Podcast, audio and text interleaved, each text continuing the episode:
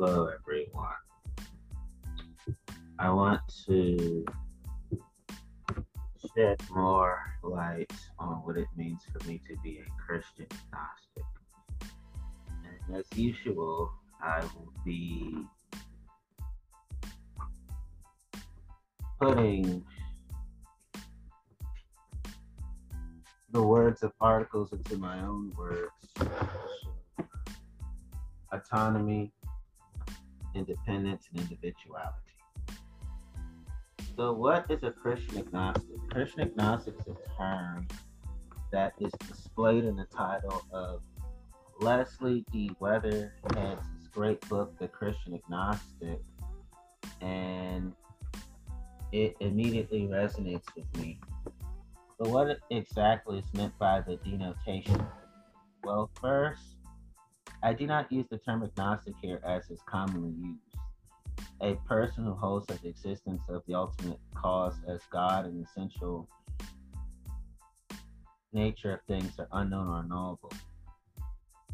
While I do assert that the existence of God for myself has a hard time with the concepts of complete certainty, complete knowledge regarding God's existence, God's sovereignty. Um, I do not use agnostic in this context with such a connotation.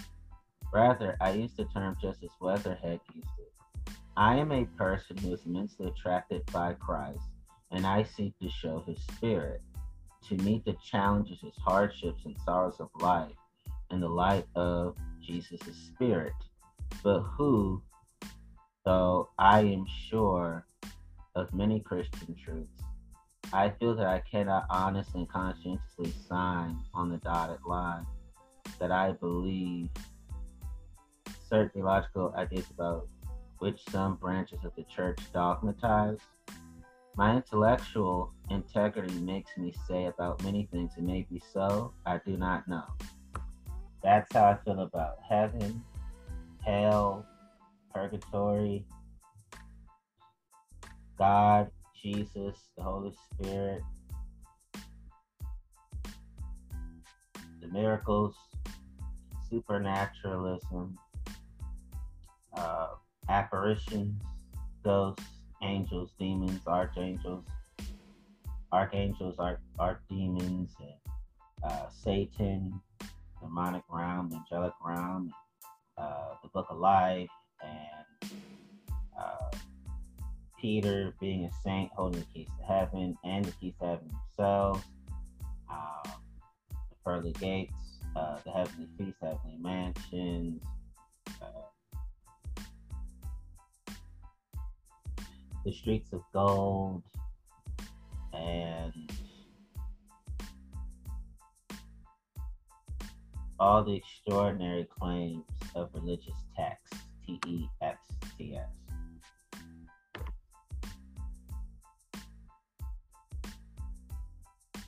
I'm a Christian agnostic in the sense that I feel drawn to the Christian message. And I feel that in Christianity, religion reaches its maturity in the person of Jesus. Yet, I also feel that some of Christian doctrine is vague, wrong headed, implausible, and perhaps even wrong. Therefore, I am perfectly fine with saying I do not see the evidence for doctrine such and such, so I will abstain from believing it. And this is where Christian agnosticism finds its home in me and me in it.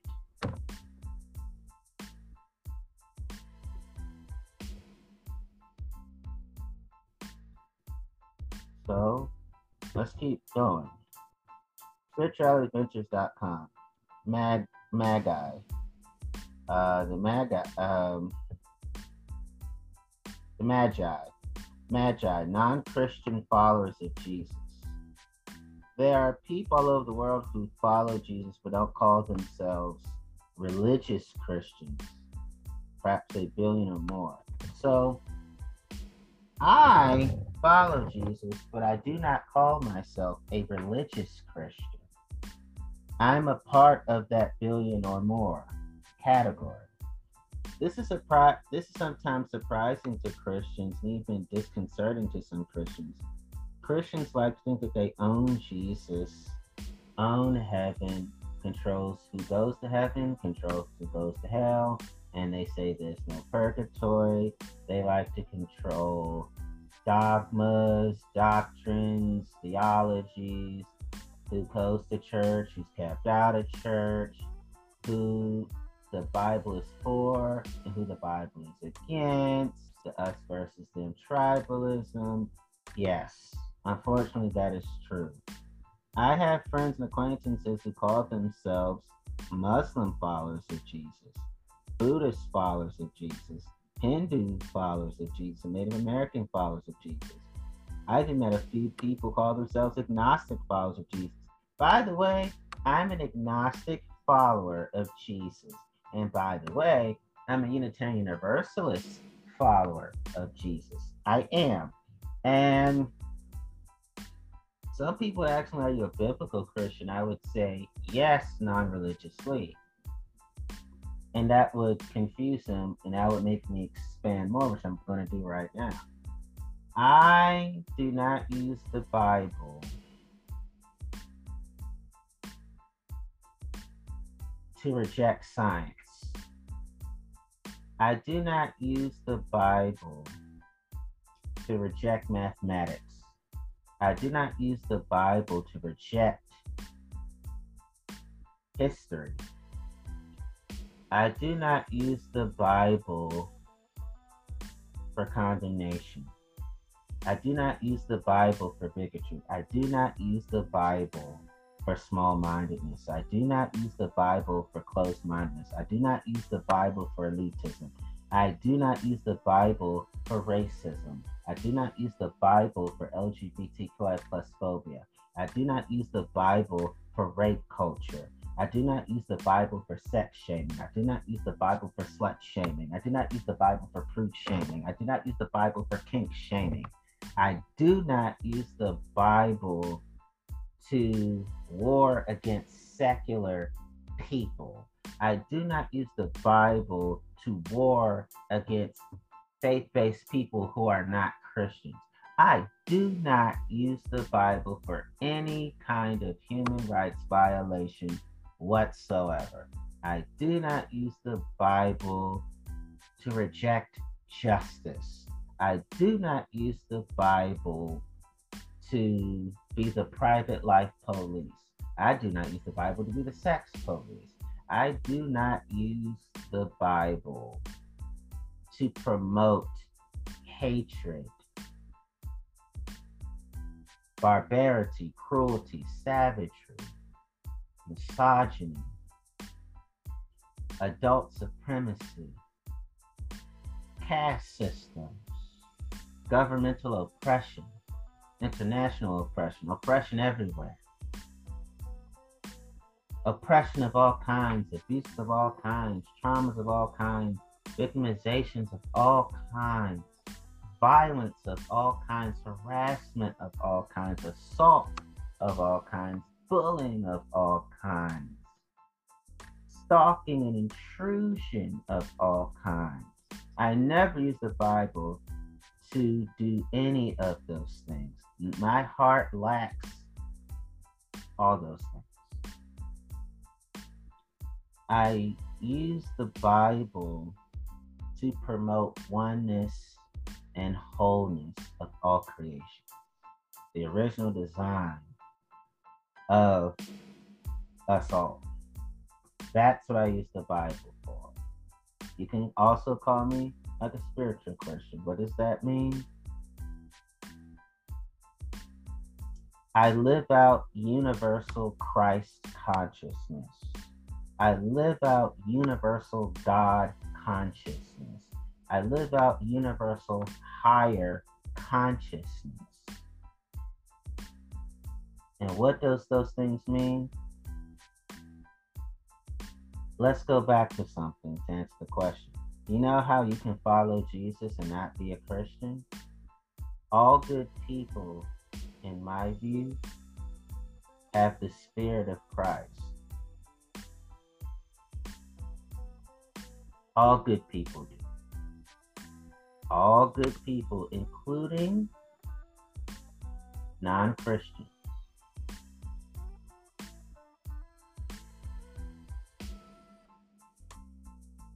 So, Jesus loves more people than we've been taught. Jesus doesn't have a problem with non Christians. He loves them unconditionally and is excited to share heaven with them. So Christians are not the only people who get to enjoy heaven. Food for thought. While this might be alarming to some Christians, it is, it is, solid, it is solidly grounded in Scripture in the birth narrative of Matthew's Christmas story. The term quote unquote Christian did not come into use until after the death and resurrection of Jesus. The 12 disciples of Jesus would not have called themselves Christians. See Acts chapter 11, verse 26. The 12 disciples were Jewish followers of Jesus. The Magi in Matthew's gospel were not Jewish, and there's no evidence that they ever became Christians. The Magi were ma- magicians and sorcerers in the ancient Near Eastern world. They were known for their priestly wisdom and expertise in interpreting dreams, Oriental wisdom, reading signs, and astrology. The wise men. The wise men Magi who visited baby Jesus were from the east. The brief description has led commentators to speculate about their origin. The best guesses are that the Magi were from ancient Arabia, Babylon, and Persia. However, it is in the realm of possibility that they were from the ancient Far East India or China. Commentators also speculate about their religious orientation. The most popular guesses saw Zoroastrianism, but they could also have been polytheism influenced by Far East religions like Hinduism, Buddhism, or Taoism. Suffice it to say, they were definitely not Jewish. Uh, despite their non-Jewish background, the Magi presented in Matthew's Gospel as the followers of Jesus.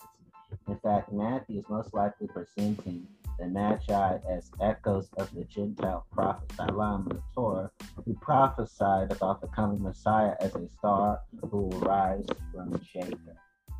Numbers chapter 24, verse 17.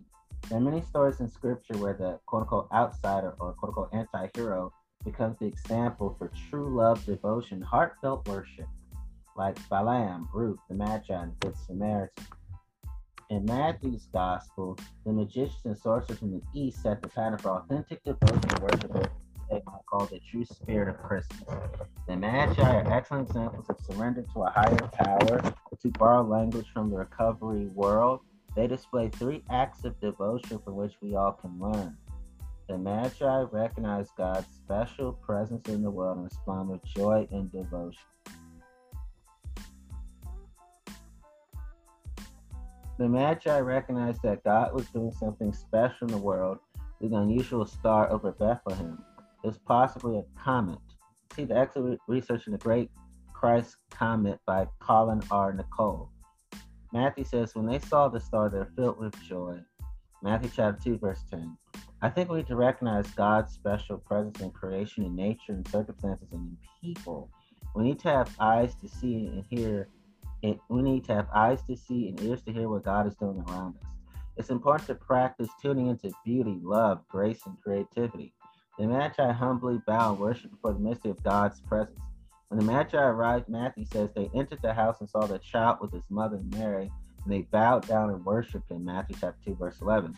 The Magi recognized God's special presence in the baby Jesus. Astrologers like the Magi believed that a special, unique star like a comet or a meteor shower in the sky was a sign that a special person with special significance in history was being born. They followed the star and bowed before Jesus like they would bow before a king. It was an act of worship to bow before the mystery of God's special presence in the world of Jesus. Humility and surrender before God, higher power, are hallmarks for recovery from the brokenness of our lives and the world in which we live. Magi respond with generosity. The final act of devotion by the Magi was the giving of gift. Matthew says, Then they opened their treasure chest and gave him gifts of gold, frankincense, and myrrh. Matthew chapter 2, verse 11. Stinginess is not the way to respond to God's special presence in creation and nature, in circumstances, and in people. We must lean into beauty, love, grace, and creativity with cheerful generosity in order to expand the flow of these gifts in our lives and the world. Stinginess shuts us off from the flow of grace. It, it attempts to bottle up and hoard what can only be received and given. All the best gifts in life can only be received with grace and given with grace. Generosity expands our capacity to give and receive. Generosity is the service component to recovery, recovery unity service. We must give away what we have received in order to keep it. Gold, frankincense, and myrrh were gifts suited for a king in the ancient Near East. We all have time, talents, and money through which we can serve others and make the world a better place. We sow seeds of love, grace, beauty, and generosity for the sheer joy of it. The Magi shows its true spirit of Christmas. Jesus came into the world not to be served, but to serve, give his life as, sacri- as a sacrificial gift for us all. It says Merry Christmas, Shalom. We know it's February, but you know, just I hope hopefully you can enjoy the greeting. Um, so Yes, I want to address something. As I usually do. And I usually do it with courage. So, let us begin. I've met people who are thought who remind me of Jesus, and they tend to not be Christians they don't tend to claim the faith, but it's as if they're, which I truly feel to be true, it's as if they're better at being Christians than Christians, and these are people don't even call themselves Christians. I know I'm not the only one who's had that experience. I've met, okay, let me start correctly. I've met atheists and agnostics who remind me of Jesus the most. I've met Buddhists who remind me of Jesus the most. I've met Hindus who remind me of Jesus the most. I've met humanists who remind me of Jesus the most. I've met practitioners of Judaism and Islam and uh, uh, paganism. And those who are earth centered remind me of Jesus the most. Non Christians remind me of Jesus the most. And you know, the people that remind me of Jesus the least, those who call themselves Christians. So people probably know what does it mean that they remind you of Jesus the most? Let me see. They're in love with research. Um, they are friends of science. Um, they're critical thinkers. Um, they don't obsess over people's private lives. They focus on the decency of people. Uh, social justice makes them excited. Um, they love to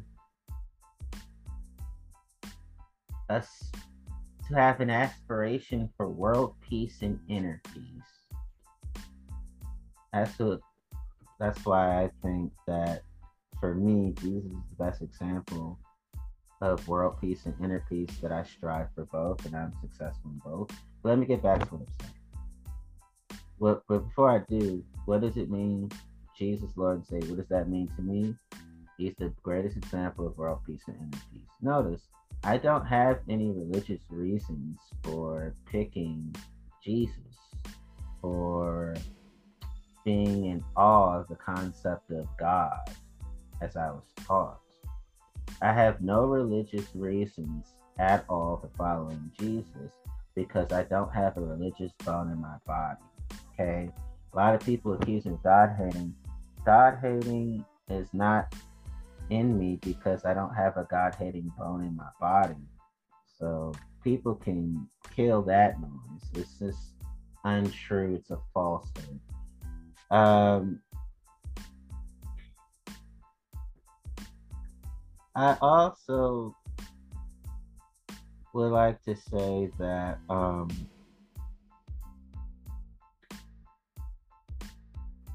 I, I I've been overall very proud to uh, say that I'm a humanist follower of Jesus. I'm an agnostic humanist follower of Jesus. I'm a humanist agnostic follower of Jesus.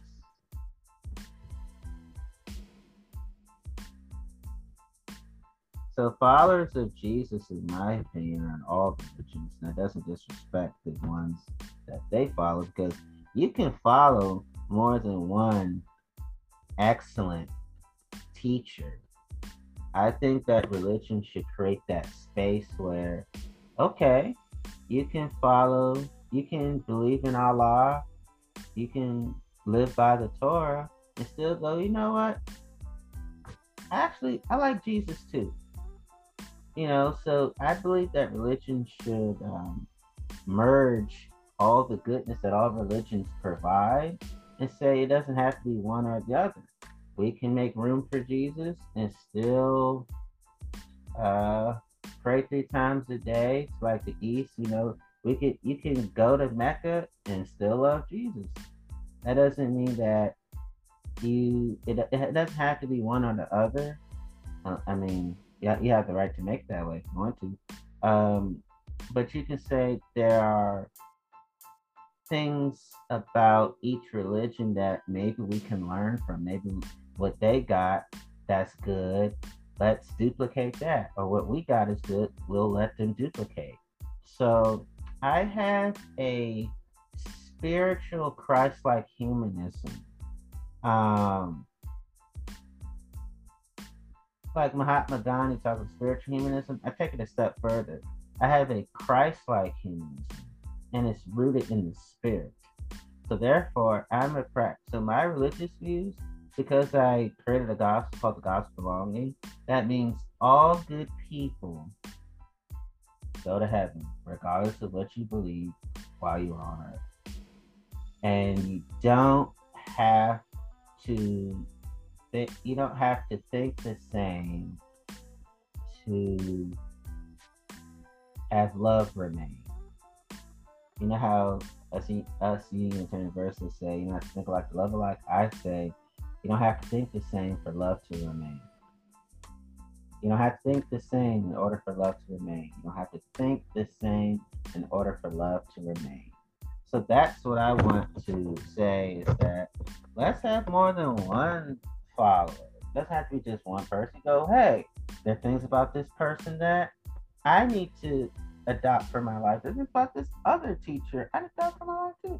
It doesn't have to be, well, if you like certain things about Jesus or certain things about Allah, you're not a true this religion, that religion. Yeah. That's how you get stupid religious wars, stupid religious violence, and stupid religious tribalism. Um, so um, I'm thankful for what I just read. Actually, so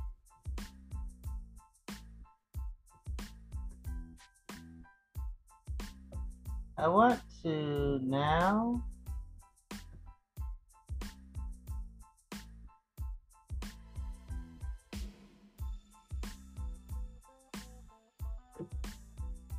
want to now expand more.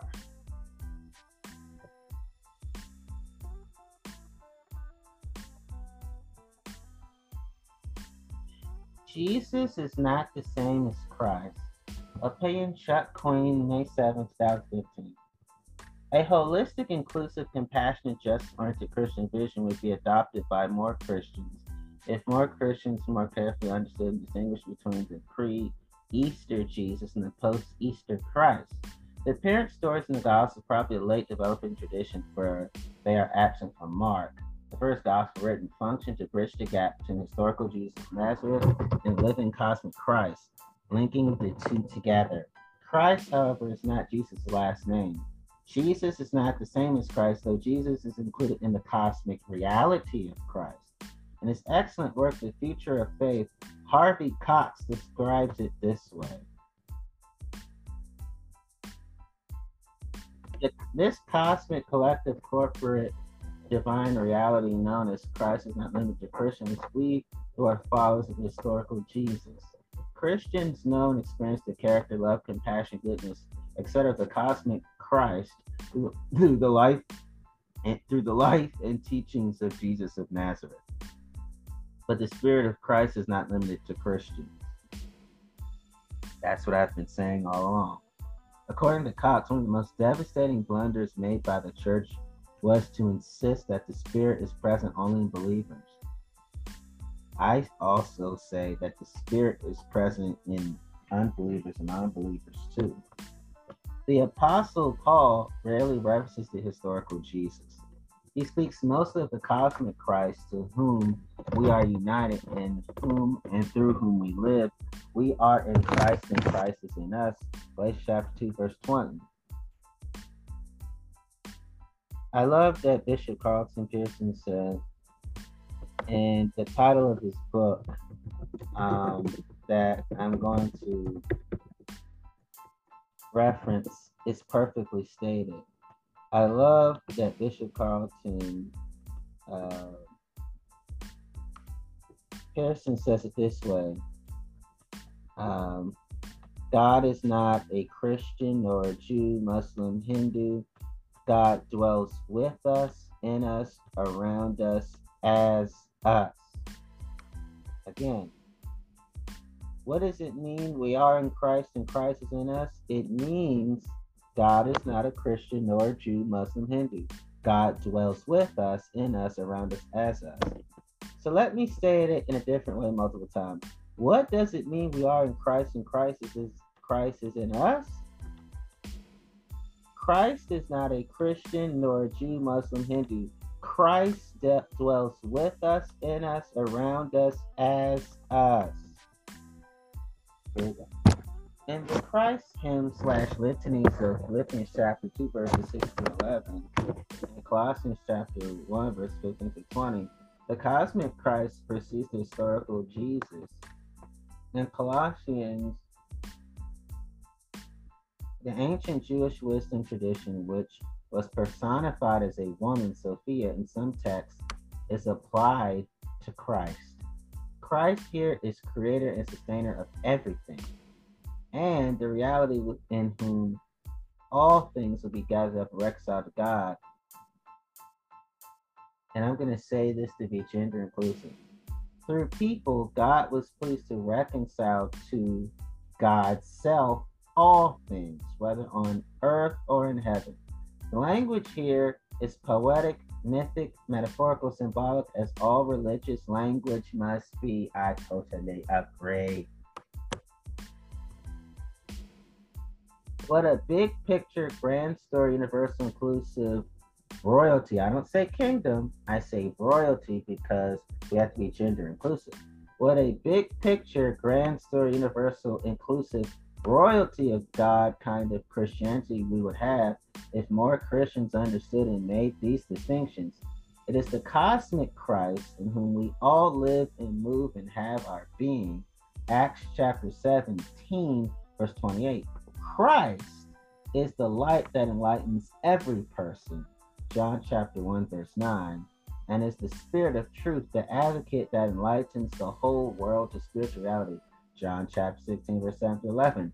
Christ is the fullness of God who will ultimately gather up everything in itself, God is spirit, and draw all people into conscious oneness and wholeness in God.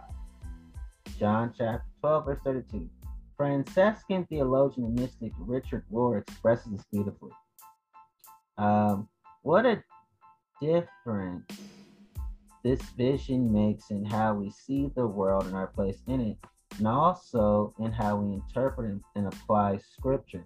The Gospels, for example, blend and interweave together memories of the historical Jesus and, and proclamations of the living being. When we, under- when we understand this, the Gospels make so much more sense. And it says, um, Christ means more than Jesus. It also refers to the new end of relationships that arose around him during and after his life. Paul frequently speaks of the Christ who dwells within him, meaning Paul, him, and within the other followers. When, for example, he, Paul, writes that among those who share the Spirit of Christ, there is no, there is neither Jew nor Greek, there's neither slave nor free. There's neither male nor female, for all are one in Christ Jesus. It he, he, Paul again, means something more extensive than the historical Jesus. Galatians chapter 3, verse 28. The Easter cycle, with all its harshness, joy, and impenetrability, tells of this enlightenment of the historical Jesus into the Christ story you can see Jesus as a woman, as a man, as gender non binary, gender non conforming, queer. Or you could just say, you know, we're just going to have deities and Christ figures as spirits, and that's fine. Those are all good. All good. Okay. It says, the eternal Christ mystery began with the Big Bang, where God decided to materialize as the universe. Henceforth, the material and the spiritual have always coexisted, just as Genesis chapter 1, verse 1 through 2 seems to be saying. Although this Christ existed long before Jesus and is coterminous with creation itself, Christians seem to think Christ is Jesus' last name. What Jesus, the historical Jesus, allows us to imagine because we see it in Jesus. I don't want to say him, I want to say Jesus because we have to include gender and sexual diversity, and more part of gender and sexual diversity belongs even when it comes to concepts attributed to religion. Uh, what Jesus, the historical Jesus, allows us to imagine because we see it in Jesus, is that the divine and the human are forever one. I agree. God took on all human nature. Jesus is the archetypal representative human being and said yes to it forever. I agree. In varying degrees and with finite qualities, God took on everything physical, material, and natural as itself. Not himself, as itself. That's just my preference. That is the full meaning of the incarnation. To allow such a momentous truth, to fully believe it, to enjoy in practical ways, to suffer with it and for others, that's what it means to be Christ like. That's what it means to be about Christ consciousness. And you can find Christ consciousness in all religions. You can find Christ consciousness in all secular ideologies, if you really think about it. He says that's what means to be Christian. Put whatever your values are and says that's what means to be Nepho neglects to yourself. Nothing else will do now. Nothing less will save the world. Rohr Daily Meditation, December chapter. No, December 18th, 2014. There's no chapter. Sorry. December 18th, 2014. It says, for example, consider the saying of Jesus in John chapter 14, verse 6, which is not actual saying of the historical Jesus, but a saying attributed to Jesus as living Christ by the Johannine community. I am the way, the truth, and life. No one comes to God except through me. I don't say Father, I say God. This is not true of the historical Jesus, but it's true of the living Christ, in whom and through whom we all live, breathe, and have our existence. We know the cosmic Christ through the historical person of Jesus, but the cosmic Christ can speak, draw, enlighten, touch, and transform people through means, methods, and, me- and mediators other than historical Jesus. I agree. Brother David Steindl-Rast says it like this We can come to know and experience the Christ self in us through a number of different ways. For Christians, Jesus is the way and truth that leads us into relationship with the divine life. Consider also the story of Jesus walking on the water in Mark chapter 6, verse 45 to 52. It is highly improbable that the historical Jesus walked on water.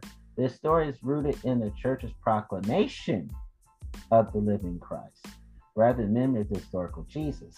Some gospel stories are clearly rooted in the history of Jesus of Nazareth. Other stories, like this one, are predominantly related to the church's proclamation of the cosmic Christ. Mark's storm on the sea draws from the rich tradition in the Hebrew scriptures where one, the sea is associated with evil powers, and two, God rules the sea. According to an ancient creation myth that shows up in the Psalms and the prophets, when God made the world to separate the waters from the dry land, God had to combat subdue monstrous forces of chaos that lived in or were identified with the waters of the sea. Psalm chapter 89, verse 8 through 10, Isaiah chapter 7, verse 8 through 10. Rahab was one of the names of the primal sea monster, perhaps a personification of chaos itself, which God had to subdue. See especially Psalm chapter 127, verse 23 through 29 which may have been used to shape Mark's story.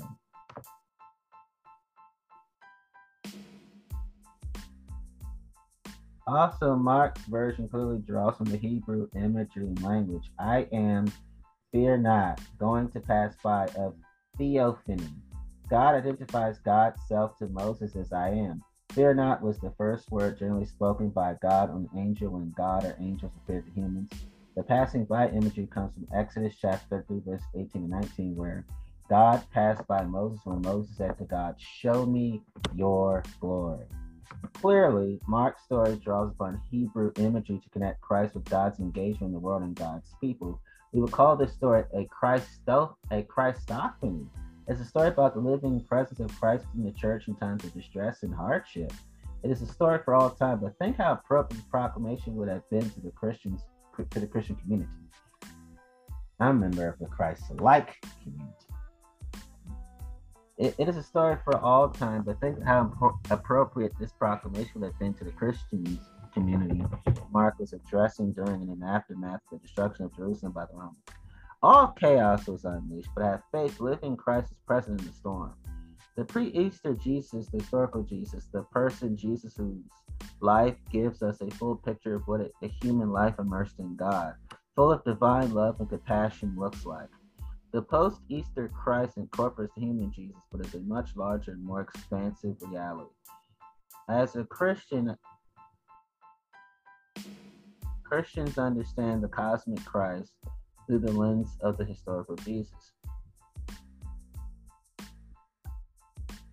I experience, I, Antonio Ray Myers, experience the Spirit of Christ as the Spirit, character, passion, and compassion of Jesus of Nazareth.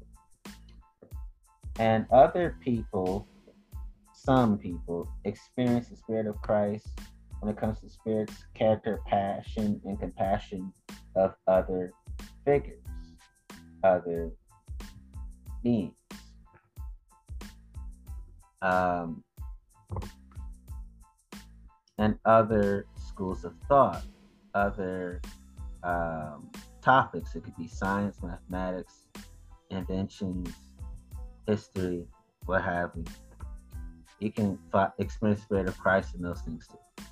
Jesus provides my objective reference point, style, RAS, for making a sense of the Christ Spirit, the Christ within the Spirit at work in the world.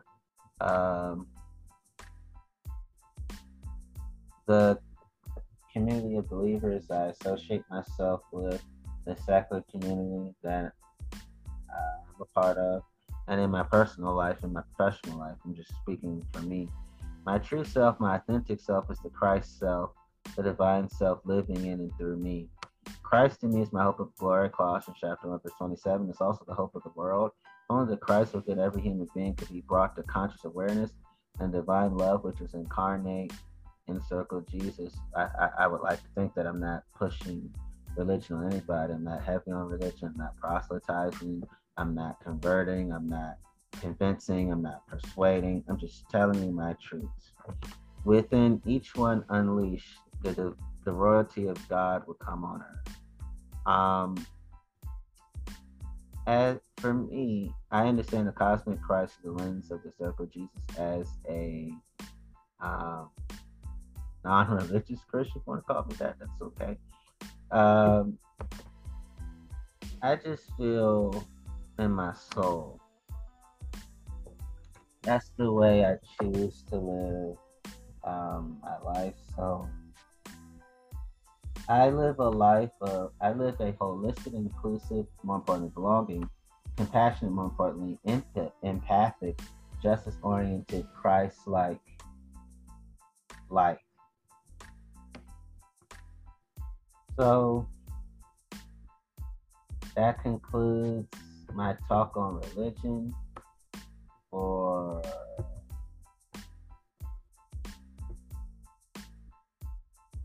no it doesn't. I need to say more. Uh, james martin sj june 26 2020 jesus was not white. Here's why we should stop pretending he was.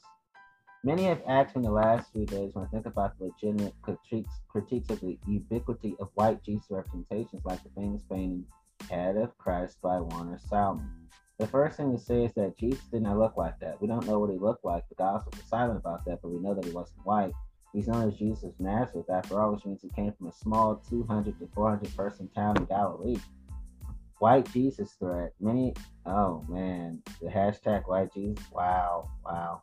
As the Reverend John Meier says in his magisterial series of books at Marginal Jew about historical Jesus, we were to see Jesus today, we might be shocked given the European images we're used to.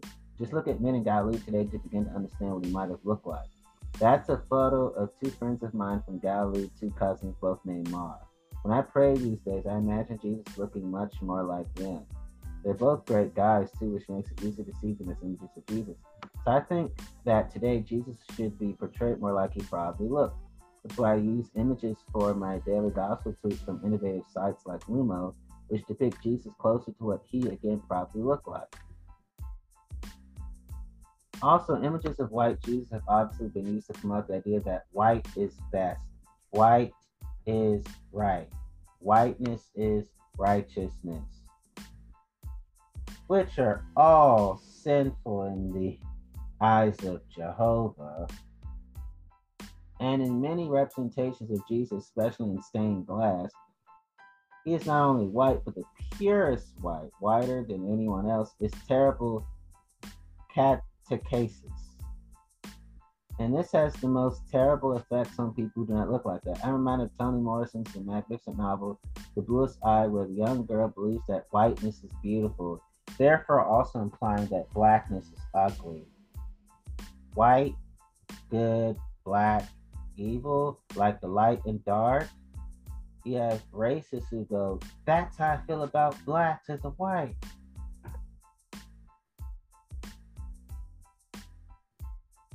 If Jesus is white and you're not, what does that say about relationship with him? What does it mean that Christ came for all if you feel left out? Representation of the saints are often just as bad. They're almost always white. Even say St. Augustine, who hailed from North Africa. That's why I prefer images like those of John Nava, who completed a remarkable series of tapestries for the Cathedral of Our Lady of the Angels in Los Angeles, where the models for many of the saints are based on people in the neighborhood. We see the same pattern recurring for Mary. So many images, even contemporary ones, make her look like a suburban American housewife, which is frankly inaccurate. She was Miriam of Nazareth, I thought, a poor Galilean woman. Also, baby Jesus did not have blonde hair this pattern is so strong that when I work with refugees in East Africa, a Ethiopian refugee artist kept bringing me paintings of white Jesus and white Mary because that's what he had been taught. When I suggested painting Jesus and Mary as black people, which I think they were, he initially balked. James Martin says darker in complexion hair, of course, but there's more than that. As Father Meier points out, given the time, Jesus was shorter and probably had bad teeth and other physical problems related to the lack of good diet and health care. And by the way, he's speaking Aramaic, not English. Eventually, he brought me beautiful images of Jesus and Mary as Ethiopians. Nice. This was all the more surprising since there's a long tradition of exactly those kinds of paintings in this country. The white Jesus was what he had been taught by white priests. And Jesus, God, became human, which means that we have to take Jesus' humanity seriously. He was a first century Galilean carpenter. What did that look like? Not Warner Sallman's idea. I'll leave aside what his glorified body looked like after the resurrection, but it was him. Thus, it's essential to remember where Jesus Nazareth came from, what people from that area look like today, and also what they probably looked like in the first century. He wasn't white, neither was Mary, nor were the apostles. Also, they were Jew. Also, they were Jewish.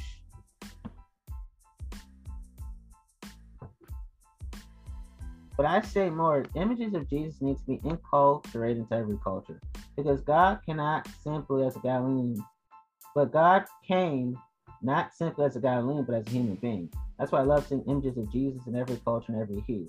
Me too. Like the beautiful Jesus Mathesis, or Janet McKenzie's well known Jesus of the People.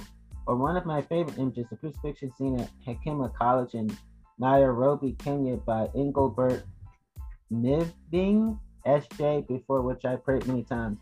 Do I think we should quote unquote cancel white Jesus? If that means like destroy images, no, I don't like the idea of destroying images of Christ. Instead, we should promote images of Jesus as enculturated into the cultures in which he now lives. After all, he's arisen and is found everywhere. It's, I, I don't mind white Jesus. I can't stand the racism that people attach to white Jesus. Like, get rid of racist white Jesus. And if you have a white Jesus who doesn't mind, who doesn't mind being in environments that are not white, then I'm all for it. Then that white Jesus is cool. You know? I've heard some people say, hey, you know, I'm white, I don't mind worshiping a black Christ. So that kind of white Jesus is cool to me. The racist one, uh, uh, he can throw himself in hell. So this also means that we should have black Jesus in white churches as a reminder who Jesus was and is today. Because Jesus is best found in people that are outside your comfort zone. Remember, in Jesus' parable, of the Good Samaritan, it's the quote unquote other guy that helps out. But even more important than pictorial images of Jesus' views, which are important to be sure, is seeing Christ alive in every person.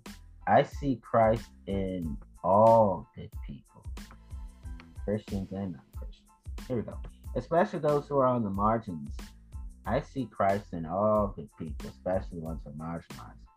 Okay, especially those who are on the margins, those who are persecuted, those who are victimized in any way, Christ lives in them. So, in short, I would argue for more accurate images of Jesus it probably appear in more images of Jesus in every culture, but more importantly, more efforts to find Christ in every person, because each of us is an image of Him. As Gerard Manley Hopkins, S.J. wrote, for Christ plays in 10,000 places, lovely in limbs and lovely in eyes, not his. Reverend James Martin, S.J. said, Jesuit priest, author, editor at large at America. I love this dude is cool. Then it says, eventually he brought me beautiful images of Jesus and Mary's Ethiopians. This is all the more surprising since there's a long tradition exactly those kinds of paintings in this country. But white Jesus, what he had been taught by a surprise white priests that's why I prefer images like those of John Nava, who completed a remarkable series of tapestries the Cathedral of Our, Lord, of Our Lady of the Angels in Los Angeles, where the models for many of the saints are based on people in the neighborhood. So I think that today Jesus should be portrayed more like he probably looked, which is why I use images from my daily gospel tweets on innovative sites like Lumo, which bring Jesus close to what he, again, probably looked like. And um, White Jesus thread. Many have asked me in the last few days what I think about the legitimate critiques of the ubiquitous white Jesus representations, like famous painting Head of Christ by Warner Sallman that white Jesus.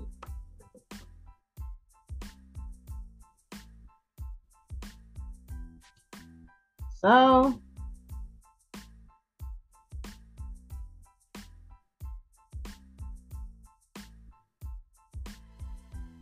that concludes all My Religion Talk for one month. I'll be talking about religion again on March 7th, 2022.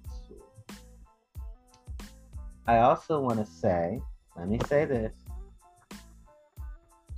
that when it comes, this is, I'm going to talk about my sex life again on March 7th, too. So I'm taking one more break from my religion sex. Let me talk about this. So I'm going to um,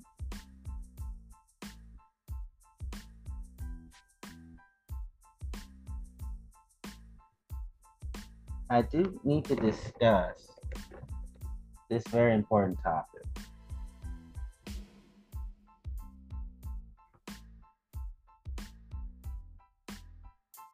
Full body exploration in every which way is how my sex partners and I love to play.